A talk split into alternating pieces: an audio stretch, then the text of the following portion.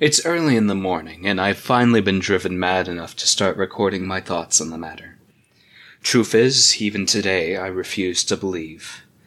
I know that sounds like madness on the face of it, but there's still no reason I can find to commit my heart and mind to anything which is not myself.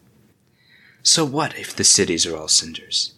So what if the sky is full of songs and blood? Am I supposed to crumble down onto my knees and accept these things as signs of ill behavior or whatever? Nonsense. To the man 2,000 years ago, the very device I recorded this on would be magic. To a hill of ants, my very mode of communication is so utterly refined and sophisticated it might as well have been born in the heavens. So these things are to me, to the rest of civilization.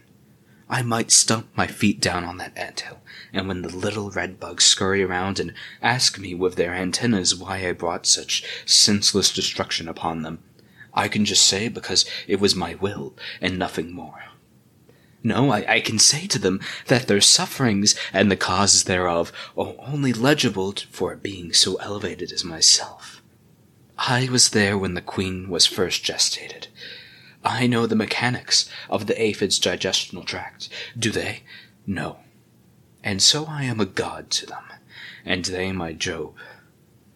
Nothing more than technology, information being processed more efficiently and in greater quantities, projecting that information out on the universe with power, but nothing even bordering on morality. So I misspoke earlier when I said that I refused to believe. Truth is, I cannot all marvels I have ever seen, whether the joys of my childhood or the horrors of today, they played themselves out on the field of reality, and it was through the field of reality that I observed them. Perhaps the proverbial Son of God himself could descend from the heavens and mend the scratches in my shoulder with nothing more than a touch.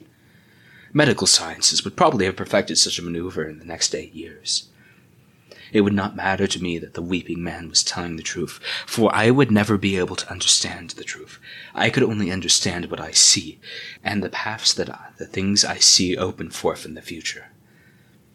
And yet the angels continue to stalk me.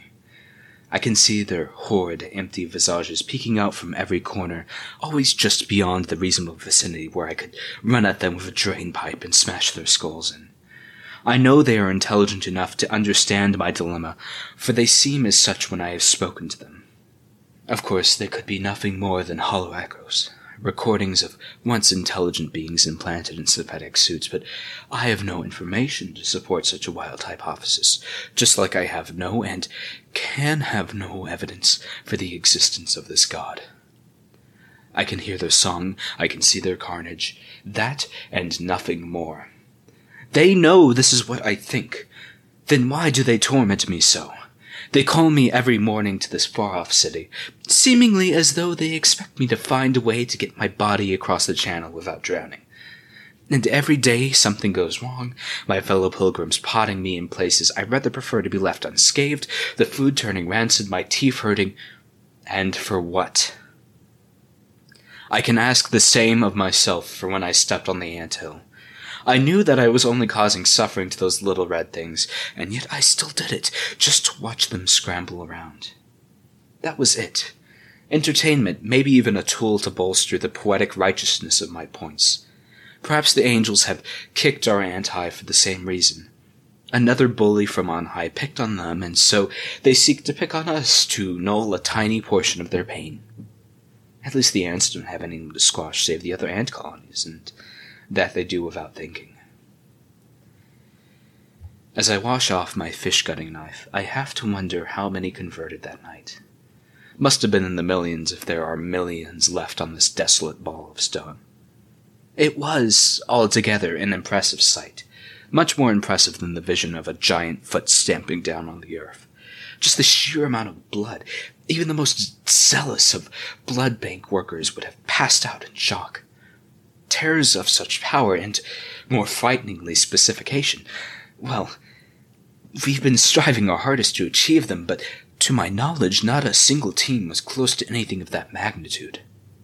Perhaps Beta's tools could have drained the blood from one person in an area, maybe two, but that, of course, included the seasoning of their vital forces prior to the you know, the attractor launch, so as to. Of course, this isn't a message from God or gods. It's far too petty. Listen to me.